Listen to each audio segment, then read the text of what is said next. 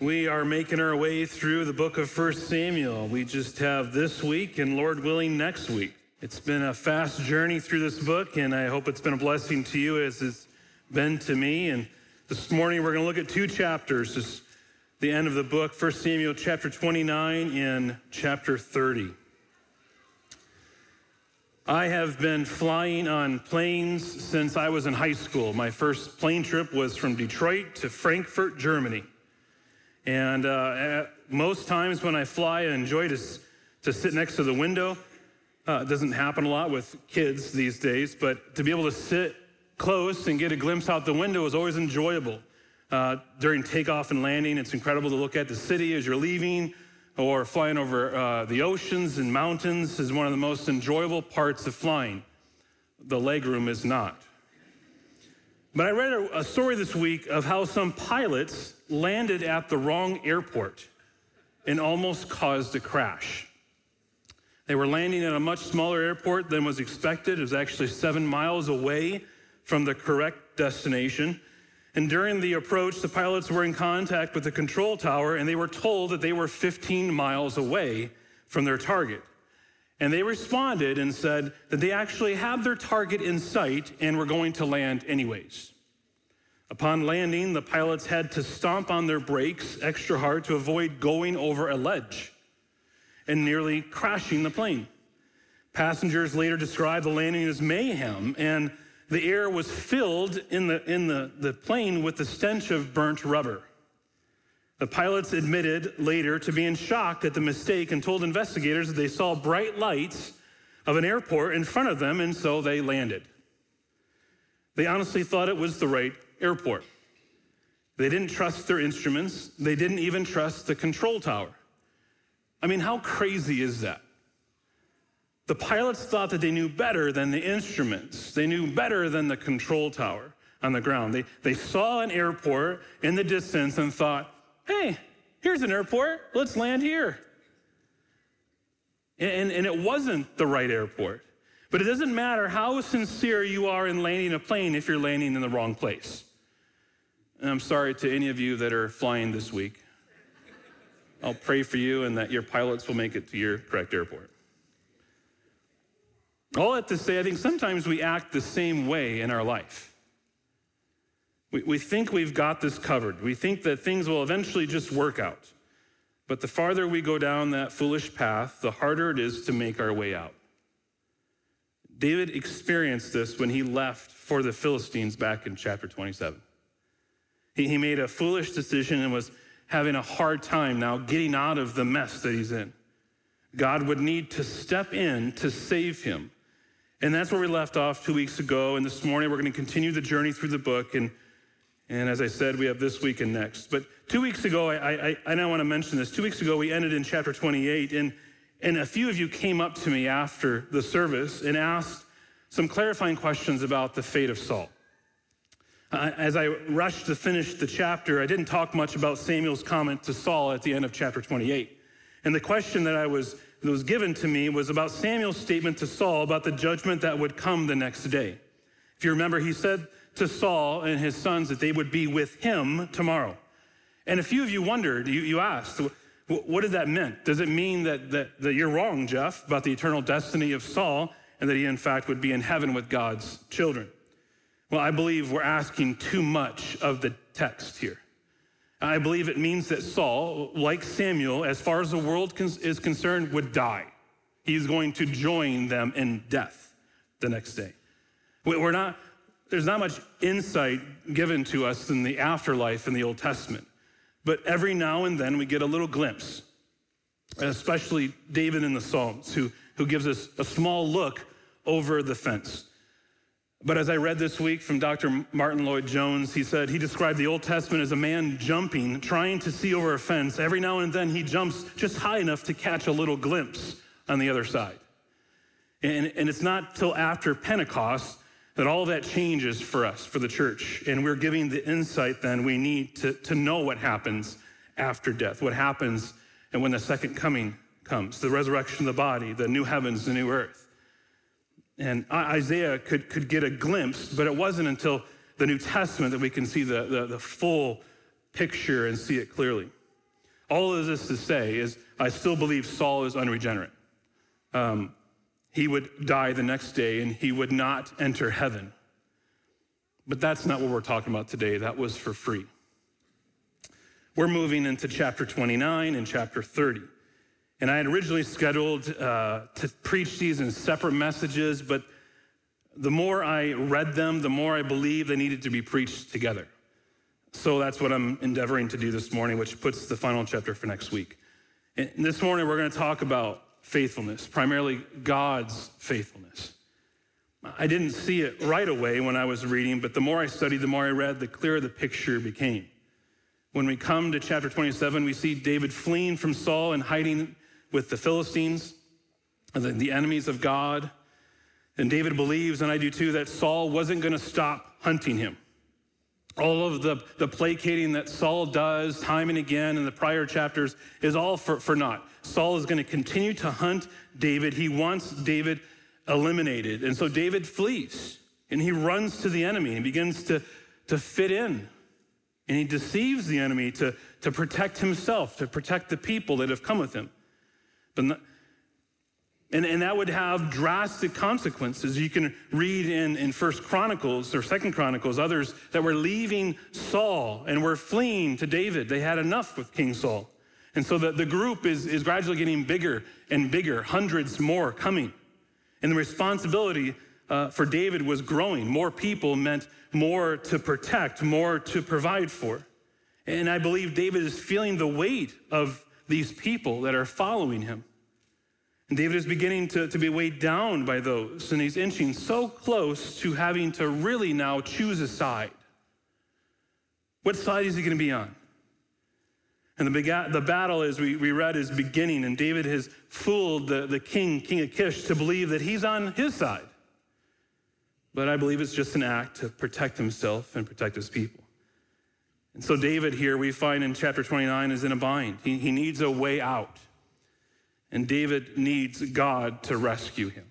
And this morning we're going to walk through four ways that God showed his faithfulness to David in these two chapters. And have four points that I borrowed from Pastor Derek Thomas for my outline this morning. Four things God is faithful when we're not. That's chapter 29. God is faithful even when things get worse. God is faithful even in little things. And God is faithful to redeem. And so, we're going to walk through that, Lord willing, this morning. And, and as Christians, we recognize and again say we serve and love a faithful God who is there for us, one that knows our hurts and our pains and our troubles, and one who is constantly right on time. So I'm going to pray to begin. And so I'll pray for you, you pray for me, and we'll start. Father, we thank you for this morning. We thank you for the opportunity that we have to come and gather as the body of Christ and to worship you. And we've been able to worship in, in singing and worship in giving and, and now, Father, worship in the reading of your word and the preaching of your word. Father, I pray for your people here that they would see and understand more of you that they would see and be reminded yet again that you are faithful to us, that we would understand your faithfulness to us even when we're not. You're faithful to us when, when things get worse in our lives. You're faithful in just the little things, and, and you're faithful to redeem. May that sink deep into our hearts and, and, and flesh its way out into our lives, and may we uh, be changed this morning by the preaching of your word. For we ask it all in Jesus' name, amen. So, first, God is faithful even when we're not. This is stated a few times in the scriptures. 2 Timothy 2:13 stuck out to me as one in particular. It says, if we're faithless, he remains faithful. David is in this pickle. Or as the fourth grade Sunday school class said this morning, a hairy pickle. Right, Tyler? A hairy pickle. After running from Saul to the enemy's side, he is now stuck following the armies of the Philistines out to war against his own people. He needed to be saved from his friendship with the Philistines. What an interesting situation David finds himself. It's a, it's a difficult place to be. If David continues to display uh, this loyalty to Achish, his, his new lord, then he's going to have to be opposed to his people. Look with me in chapter 29, verse 1. Now the Philistines had gathered all their forces at Aphek, and the Israelites were encamped by the spring that is in Jez- Jez- Jezreel. As the lords of the Philistines were passing on by the hundreds and by the thousands, and David and his men were passing on in the rear with Achish. This, is, this has to be one of the most spiritually dangerous periods of David's life. He, he crossed the line when he left Israel to join the armies of the Philistines. And David hasn't, hasn't fully apostatized. It's not what's happening here. David left, and he's still deceiving the king. God has to now deliver him. The events in this chapter and the one that follows is that God's grace and continual faithfulness is enough for us. The grace of God, if that's all we have, is enough to deliver us from evil. And you need to know that today, friends. No matter where you find yourself this morning, God's grace is enough to pull you out and place you where you need to be. This is where we find David sinfully running from God, from his people, running to the enemy, and now he needs deliverance. He needs a rescue. His double life is about to be exposed, but God's going to have to intervene. Now, verse 3 the commanders of the Philistines said, What are these Hebrews doing here? And Achish said to the commanders of the Philistines, Is not David, the servant of Saul, uh, king of Israel, who has been with me now for days and years? Since he deserted to me, I have found no fault in him to this day. But the commanders of the Philistines were angry with him. And the commanders of the Philistines said to him, Send the man back, that he may return to the place to which you have assigned him. He shall not go, go down with us to the battle, lest in battle he become an adversary to us. For how could this fellow reconcile himself to his Lord? Would it not be with the heads of the men here? Is not this David of whom they sing to one another in dances? Saul has struck down his thousands and David his ten thousands. See, the commanders of the Philistine army don't trust David. And they're right. They shouldn't. He shouldn't be trusted. The, the last thing they wanted was to launch into war with Israel on the front uh, and, and, and an armed band of Israelites in the rear. The commanders come out here as the smart ones. They know who David is. And they repeat the same theme that's repeated a few times in this book. I'm sure it was well known in the towns of the Philistines. Saul has struck down his thousands, but David, his ten thousands. The thousands and the ten thousands were their people. They knew all about David. They know he can't be trusted. But Achish has been duped. He believes in David. He believes that David will have his back. Verse 6 Then Achish called David and said to him, As the Lord lives, you have been honest to me it seems right that you should march out and with me in the campaign, for I have found nothing wrong in you from the day of your coming to me to this day. Nevertheless, the lords do not approve of you. So go back now and go peaceably, that you may not displease the lords of the Philistines. And David said to Achish, But what have I done? What have you found in your servant from the day I entered your service until now, that I may not go and fight against the enemies of my lord the king? And Achish answered David and said, I know that you are a you are as blameless in my sight as an angel of God. Nevertheless, the commanders of the Philistines have said, He shall not go up with us to the battle. One of the ironies of this chapter is that almost half of it is Achish defending David's loyalty, when in fact, David wasn't loyal at all. David's words here are even more interesting. If, if we dig in a little bit, he's trying to persuade Achish in verse 8 to let him go out into the battle and begin to wonder what are you saying here, David? He says, Fight against the enemies, my Lord King. Who's your Lord and King? Who's king here for David? Is it Achish, or is he showing his hand a bit by saying he will fight against the enemies of his king, Saul? I mean, my mind is made up. I believe David, go, David would go out in the battle with his men and do exactly what the commanders feared would happen. He, he would come in from behind, wait for the opportune time, and strike, thus bringing the, the victory to his people and the Philistines' end. But David isn't given this opportunity. In, in the sovereignty of God, he's being relieved of his duty. He's being released from the, from the, the, the pickle, the hairy pickle he's in. God is showing his faithfulness even when David hasn't been faithful. God is faithful to his chosen one. And, what does he use to accomplish his purposes? He uses the enemies of him. It's the commanding officers of the Philistine armies. And this text doesn't teach us that God always seamlessly works things out perfectly when we made a mess of things, but it does teach us that God will be faithful, even when we wander away. Even in the midst of our foolishness, we're still no match for God's unrelenting mercy and grace to yank us out of those situations that we put ourselves in. And He can do it in an unfathomable amount of ways. His faithfulness doesn't have any limitations. He's even willing to use the Philistines. He can make the enemy serve us as a friend. He not only prepares a table for us in the presence of our enemies, but he also has the knack of making the enemies prepare the table for us. And that's what he does here. What a gracious and clever God we serve. I read a story this week, a children's story, one that I'm sure you've heard at some point, in which a woman who was alone and, and out of food was telling her situation, praying to her father, and asking for daily bread. And somehow a neighbor who's, a, who's an agnostic or atheist overheard the woman praying, decided it was time for a little fun. He went out and purchased two loaves of bread and left them at her door.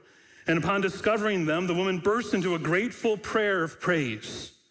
But her neighbor then hears and accosted her, come to argue, informing her that he had happened to hear her praying, and he bought the bread and placed it on her doorstep. It was not then God who had answered her prayer, but it was him. And the lady, armed and ready, responded, Oh, yes, it was the Lord who answered my prayer, even though he used the devil to do it. God is not limited on who and what he uses for his purposes. And the character of God shines so brightly in this chapter. Are you discerning enough to see it? And David is stuck. He's placed himself in an unmovable position. He's, he's backed himself into a corner. Will he tell the truth to Achish and then be exposed? Will he actually go out into war against his own people, his own future his future king? Will he turn against the Philistines in the middle of the war? What will he do? And it's not just him, it's the hundreds of people counting on him to lead.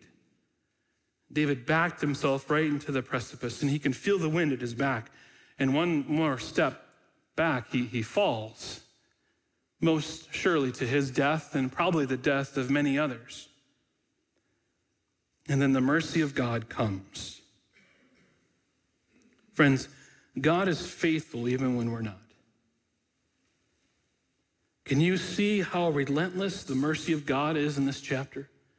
Even when his children stuck in their foolishness, their bad decisions, their lies, God and his mercy shines. And how strong, how tenacious, how unlet let goable is the mercy of God. He holds on to us. And God is not short tempered with his children. God is not wringing his hands with us. His, his patient, patience isn't wore out, even, even when we're away, away from him. Some of us, some of you, regularly look to a God made in your own image, in your own frailties, in your own shortcomings. And when you fail, you believe that this God will put you out because that's what you would do.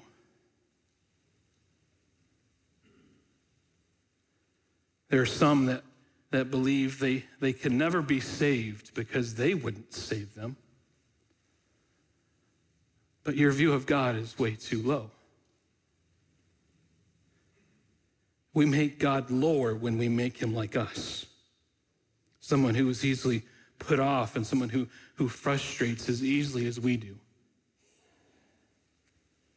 But is this the God of David that we read here? Does he easily and quickly dismiss David, willing to let the promise to fall to the side? Will he deny himself? And do you see David here marching, living, and serving the enemies of God? He's caught in his own trap, stressed over what will happen next. How will he lead his people? How will he protect them? How much longer will they have to live with these people among the, the pagans? And will God let him stew in his own mess, waiting for David to figure it out on his own, waiting for David to, to wise up and walk away? The mercy of God steps in and finds David. The God who saved David from Saul time and again will now save David from himself. Friends, the, the mercy of God will not dry up so easily. There are some of you believers here this morning that have convinced yourself that God's mercy will eventually wither up and die. And there have been circumstances in your lives where you're relying on your own cleverness, your own ability to manage the situation, and things progressively get worse. And now you stand just barely, nearly destroyed, and you believe that the mercy of God cannot penetrate your situation because your mercy would have been long gone. But the good news in this chapter, friends, is that no matter how bad we mess up, God's faithfulness and his mercy can come through in times of need. We need the eyes to see it, the faith to believe it. And that comes from God, that comes from his word. You, you can't muster up this faith, friends. It, God gives it to you through His Word.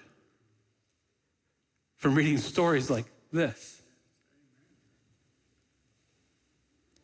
The things God has been pulling David out, and, and it seems to be happening now. Things are turning around. In verse 10, and now then, rise early in the morning with the servants of your Lord who came with you, and start early in the morning and depart as soon as you have light. So, verse 11 David set out with his men early in the morning to return to the land of the Philistines, but the Philistines went up to Jezreel.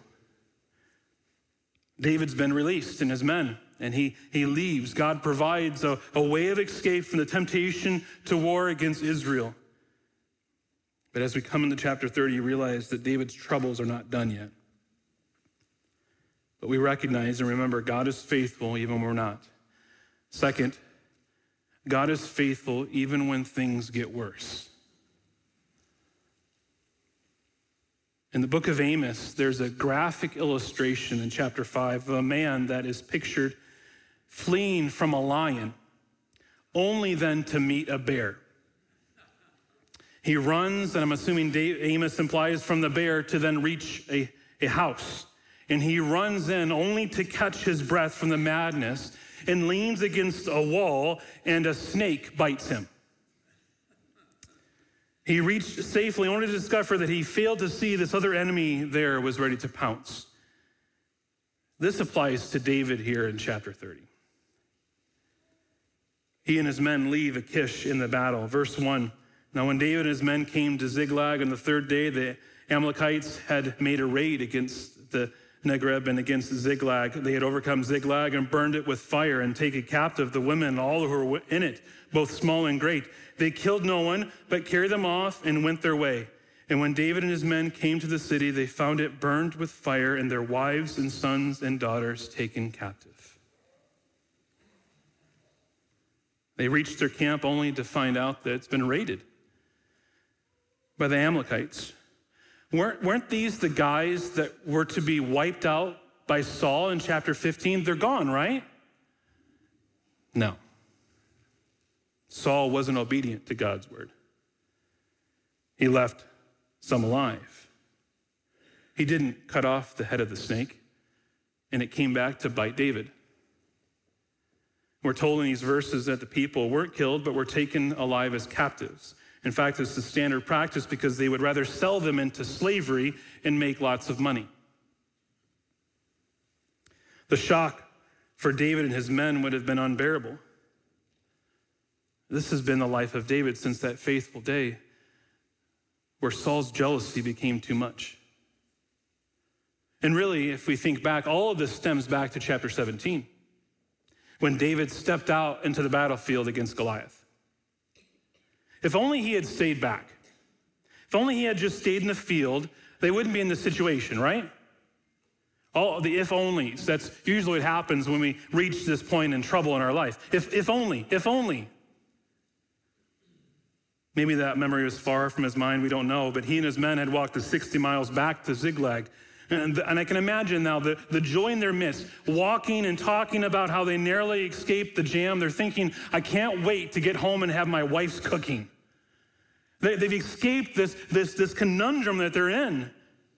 I'm sure the hope in their voices, they get back to see their wives, they can see their kids, and the relief that they're, they're going to be home with them. They can't wait to get back. And it all seemed too good to be true.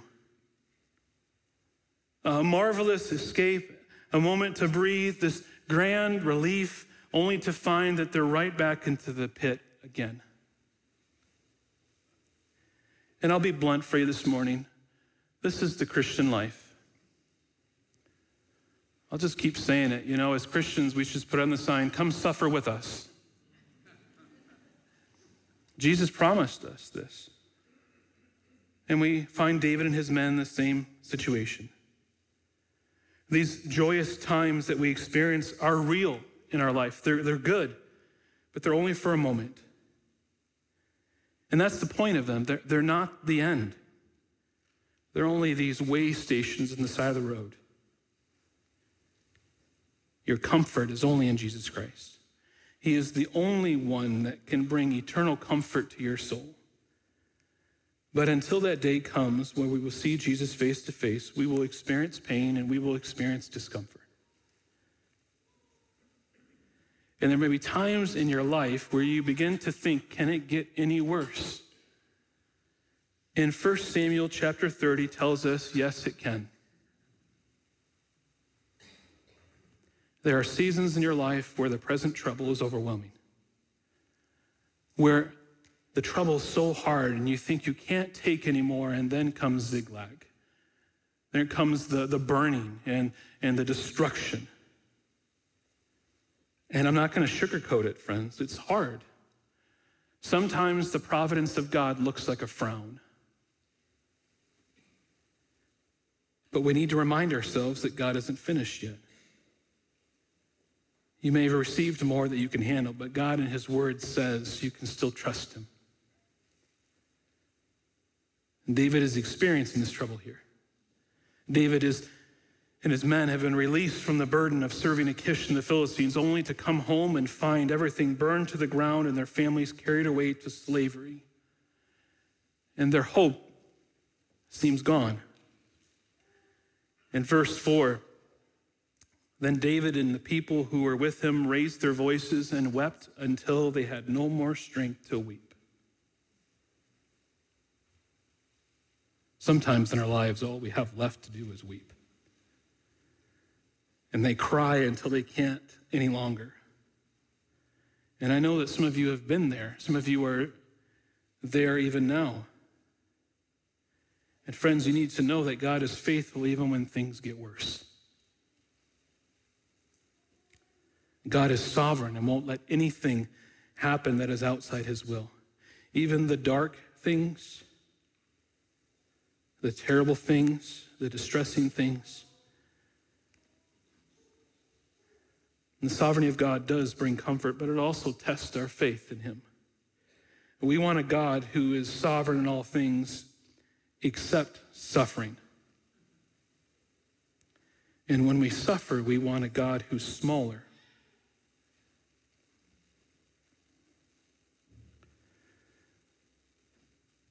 We want a God who's weak, who's insignificant, who's not in control. Because we can't fathom a sovereign God who will allow us to suffer. It's too much for us to handle. But as the scriptures say, we need to believe and pray that God would help our unbelief. And friends, we don't need a new God, we need a new vision of God. And this is what David needs here. And he'll get there, but not yet. He will need the Word of God. Verse 5 David's two wives also have been taken captive Ahinoam of Jezreel and Abigail, the widow of Nabal of Carmel. And David was greatly distressed. For the people spoke of stoning him, because all the people were bitter in soul, each for his own sons and daughters. David is suffering too. His wives were taken, and he's greatly distressed. It says he's he's in a hard spot and, and things get worse because his own men begin to question his leadership for the first time. Their families had been ripped from them, and David is to blame. He was the one in charge.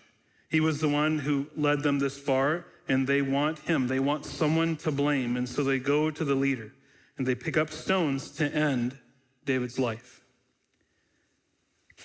And friends, this is leadership. Anyone interested in serving as a leader in church, you need to read 1 Samuel 30. This is where I need to go first when I have someone interested. This is what it looks like sometimes. People want to stone you. Ask any leader, whether in the church or not, and they will tell you that stones begin to fly sometimes. And part of being a leader is dealing with, with resistance. But the best thing that a doubted leader can do is continue to lead. If, if the men of David's band wanted to get their wives and children back, they needed God's help, and God revealed himself only to the anointed servant David. So David would send then for the priest, but before leading the men, David needed to be led by God. Look at verse 6. At the end of verse 6, there, David strengthened himself in the Lord his God. You should underline that. This is the key to the passage. There's always a comparison in this book that we've seen between David and Saul. Like Saul in chapter 28, who was pressed into a corner when the threat of war came, he too had led his men. And where did Saul lead? Where did Saul turn? He went to a medium, he went to a witch. He went to the world because he had nowhere else to go. But where does David go? David strengthened himself in the Lord his God. At the moment of utter desperation, David did the one thing that was most needed he went to God. Both men, Saul and David, at their lowest point, both drastic differences.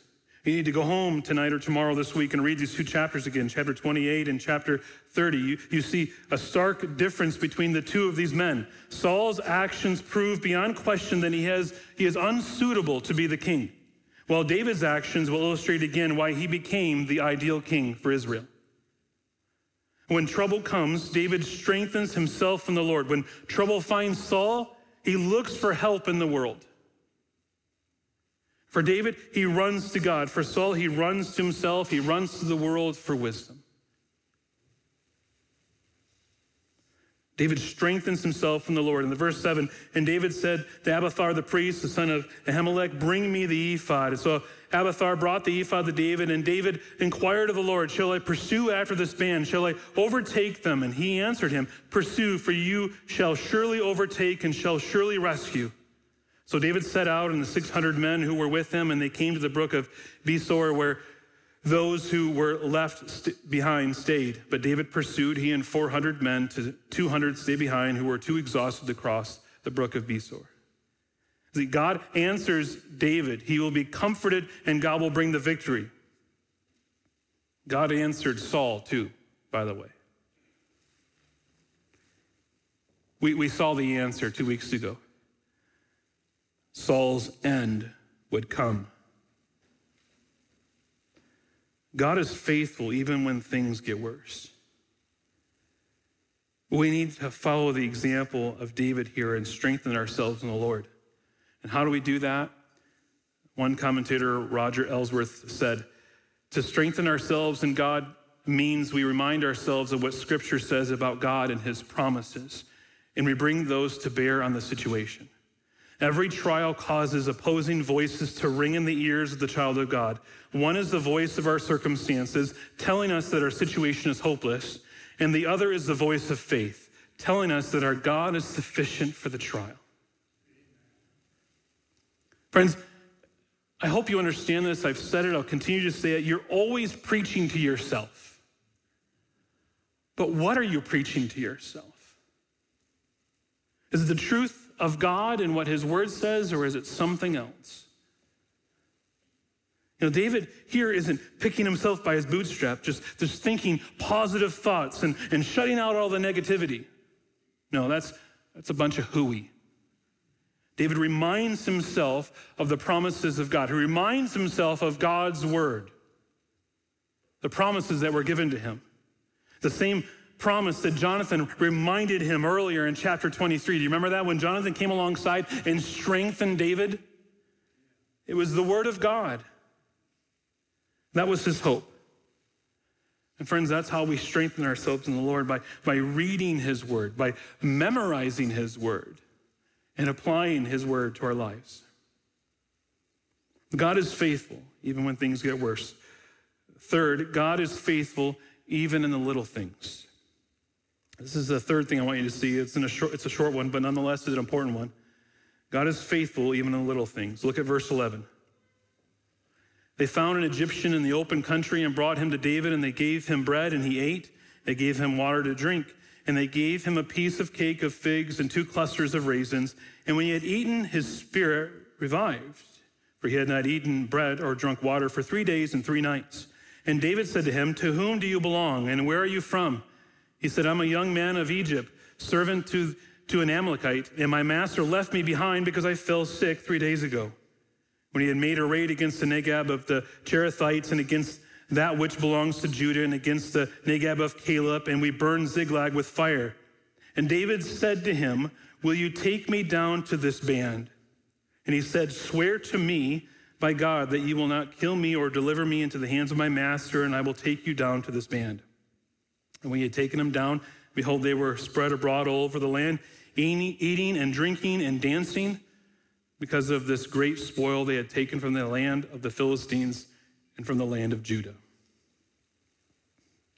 You can imagine after finding that your place where you've lived for the last 18 months to 20 months burned to the ground and your wives and your kids gone, that the grief that you would experience or the trauma of this and being accused that David's gone through, he would just be so hell bent in getting these guys as quickly as possible.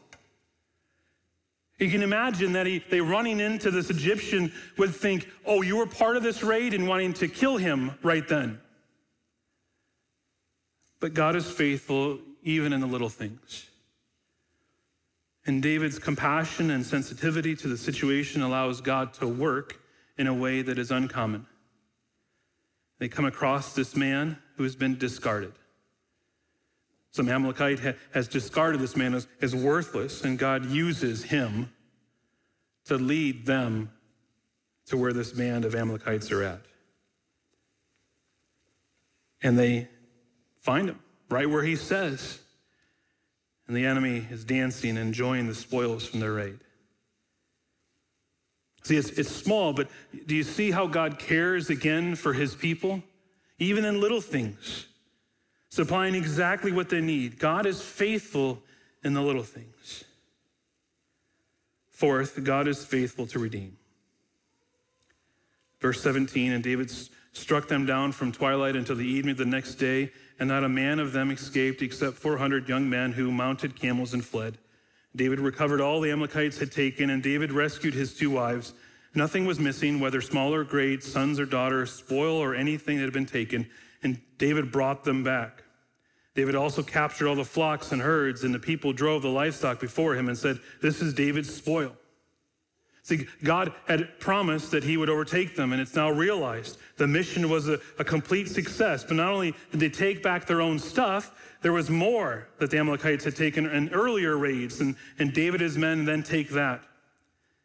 Verse 21 Then David came to the 200 men who had been too exhausted to follow David and who had been left at the brook of Besor, and they went out to meet David and to meet the people who were with him. And when David came near to the people, he greeted them. Then all the wicked and worthless fellows among the men who had gone with David said, Because they did not go with us, will will we not give them any of the spoil that we have recovered, except that each man may lead away his wife and children and depart? These men that go with David, as, as the author says, wicked and worthless fellows. Sometimes in the midst of war, they don't think too kind. They gather up all the extra spoils and they want to split it just with themselves. They're the ones that have fought, so they're the ones should have the extra. They're unwilling to pass on this blessing to the rest, but David, as a merciful leader, has other plans. Verse 23 But David said, You shall not do so, my brothers, with what the Lord has given us. He has preserved us and given into our hand the band that came against us. Who would listen to you in this matter? For as his share is who goes down to the battle, so shall his share be who stays by the baggage. They shall share alike. And he made it a statute and a rule for Israel from that day forward to this day. See, David has a theological reason for the extra, for sharing the extra. It's because the Lord had given it to them. It's the theology of grace that keeps his eyes on the gifts that are given by God. And see, David sees this and teaches it to his men to submit themselves to the graciousness of their God. The men, the men want to function in a covenant of works. You don't battle, you don't get anything. And as pointed out by David, they deny that it was the Lord then that was providing for them. In verse 26, when David came to Ziklag, he sent part of the spoil to his friends, the elders of Judah, saying, Here is a present for you from the spoil of the enemies of the Lord. David goes even further to send back gifts to the elders of Judah. And the list is verses 27 through 31, and I'll leave it for you to decipher those names on your own time. Do you see the faithfulness of our God? God is faithful to redeem.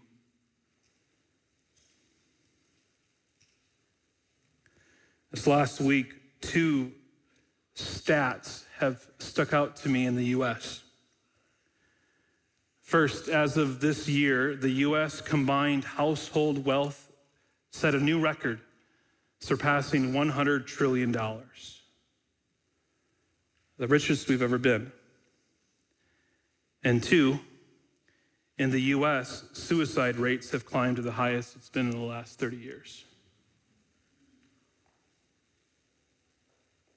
In the last week, the US, I don't know if you've heard, is reeling. The, those in culture in the world reeling with the news that two very popular, two very successful people took their lives. Kate Spade, world renowned handbag designer, and Anthony Bourdain, a world renowned chef, ended their lives this week within days of each other. And the world is trying to piece together what happened. Questions of how could this happen? I mean, from the outside, people think they had everything, they had all that they needed. But for many reasons, all of what they had wasn't enough. I've been reading lately Ecclesiastes again and came across a great album from someone in our worship team. And reading the book Ecclesiastes and listening to the album, uh, Modern Post, has reminded me again that we need to find our hope in God and God alone. I need this reminder. I need it every day. I needed to be reminded by you, church, and I need to remind you. One of the songs in this album resonated me, with me this week and entitled It's Not Enough. The song finds its roots in Ecclesiastes. And he writes, he says, Though all the wealth of men was mine to squander, the towers of ivory rose beneath my feet. Were palaces of pleasure mine to wander, the sum of it would leave me incomplete. Though every soul would hold my name in honor, and truest love was always by my side, my praises sung by grateful sons and daughters, my soul would never be satisfied. It's not enough. I could walk the world forever till my shoes were filled with blood. It's not enough. The world is not enough. We, we won't find what we need here. It's not enough. We can be praised, we can be liked, we can be admired. And friend, it's not enough. We can have lots of kids that love us and a family that, that never wants to leave one another, supporting and loving and caring. And it's not enough. We can have the success that the world would love to have the prestige, the respect, the admiration from people, and it's not enough. We can seek to serve everyone, giving our lives, giving our stuff, giving our time to people. And friends, it's not enough. You can try for the next 50 years to find your worth, to find your satisfaction, to find your identity, but it's not enough. It will never be enough. You'll always be looking for more because it's not enough. Because you were made for more. Your home is not on earth. And every person that's created has a deep desire where they want to fully belong. A place where we are safe and secure, a, a place where we're loved. And usually that place is home. We long for a home, not a house. A home. A home is where you where you fit in. A home is where you are totally accepted. Home is where you can let your hair down, where you can be yourself. A home is a place where sights and sounds and smells just fit. And in your search for, for this home, for peace, for rest, for comfort, you neglect the truth that it cannot be found in this world. And you need a place, and that place is in our Father's home. Your desire for the Father's home is very strong. You just haven't realized it yet. You can't put your finger on it. But that's what you've been after. And what does it mean to be home? It means the wandering is over. And you have complete satisfaction. Your home is only in Jesus Christ. He is the only one who can bring contentment for life. See, the, the reason the best marriages and the best careers and the best earthly joys always leave us restless is because God refreshes us along the way, along the journey, with some of these pleasant stops along the way. These are there to encourage us to not mistake them for home. The good things in life still won't fully satisfy us because they're just way stations, they're just inns along the way. They're not home. We need a home. We're made for eternity. Jesus said in John's gospel, Let not your hearts be troubled. Believe in God, believe also in me. Friends, this world is not enough. No matter where you search, where you go, where you live, what you do, this world is not enough. And if you're here this morning and you're not a Christian, you are searching for something. Otherwise, you wouldn't have come here today. C.S. Lewis is quoted saying, If we find ourselves with the desire that nothing in this world can satisfy, the most probable explanation is that we were made for another world. He's right. You're not made for this world. You're made for the world to come and you need to repent of your search in anything other than God and believe in Him. Jesus is the way, He's always been the way. And there's this great gulf between you and home, between you and rest. And the answer is not more money. The answer is not a better job, better town, better spouse, better kids, better friends, or success. It's not this better, better, better. No, this gulf that robs you of a home is sin and death. That is what has separated you from home. And what Jesus says to us that he's going to bridge this gulf between you and your home. And he tells us in the Gospels that he's headed to the cross. He's going to die on the cross. And he's going to set up the way that we can go home. Because without Jesus, without his sacrifice, you could never find your way. This is the connection between God and man. The only way home is through the cross of Christ. And friend, if you're here this morning and this is you, I want to talk with you. I want to sit down and, and explain this to you because I want you to find home and realize it. And that you can stop striving for your best life now and you can come rest in Jesus. And he's calling you this morning to repent and to trust in him because he is enough. He is more than enough. And for my believing friends here this morning who are traveling through this world with me, remember Jesus said just a few verses later in John 14, and if I go and prepare a place for you, I will come again and I will take you to myself, that where I am, you may also be. He's coming back for us. He will not forget us. And when we get home, our eternal home, it will be wholly satisfying. John also wrote for us in the book of Revelation, chapter 21. And I heard a loud voice from the throne saying, Behold, the dwelling place of God is with man. He will dwell with them, and they will be his people, and God himself will be with them as their God, and he will wipe away every tear from their eyes, and death shall be no more. Neither shall there be mourning, nor crying, nor pain anymore, for the former things have passed away. Friends, we're not home yet, and the best is yet to come. Let's pray.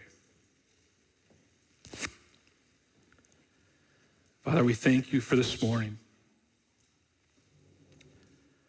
God, we thank you for the reminder in your word yet again that you are faithful to us. Even when we make a mess of things, God, you are faithful. You will not leave us. You will not forsake us. But you have us. May we be reminded yet again of your faithfulness to us. May we, like David in this passage, look to strengthen ourselves in you. May we run to you in the midst of trouble and run to your word. That is where we find our strength. That is where we find peace and hope. Help us, Father. Help us also as we leave this place as believers to, to go into the world, those that we have contact with, and that we could share the hope that we have. Help us as parents that are sitting here that we can disciple our kids into the gospel, that they can understand it, that they can live it, they can love it, and they'll be bold to share it. Father, reminded yet again that there's many that are surrounding us right now that are not home, that are struggling. And some on the brink of ending their lives because they have no hope. God, help us not to, to hoard this truth to ourselves, but help us to give it, to give it away. Help us to be faithful to the task of sharing this truth with those who desperately need it. Help us to, to be reminded and to tell others that our hope is in Christ alone. It is only through him that we can have peace. It's only through him that we can stop striving. And it's only through him that we can live forever with you. Now to him who is able to keep you from stumbling, present you blameless before the presence of his glory with great joy. To the only God our Savior, through Jesus Christ our Lord, be glory, majesty, dominion, and authority before all time and now and forever. Amen.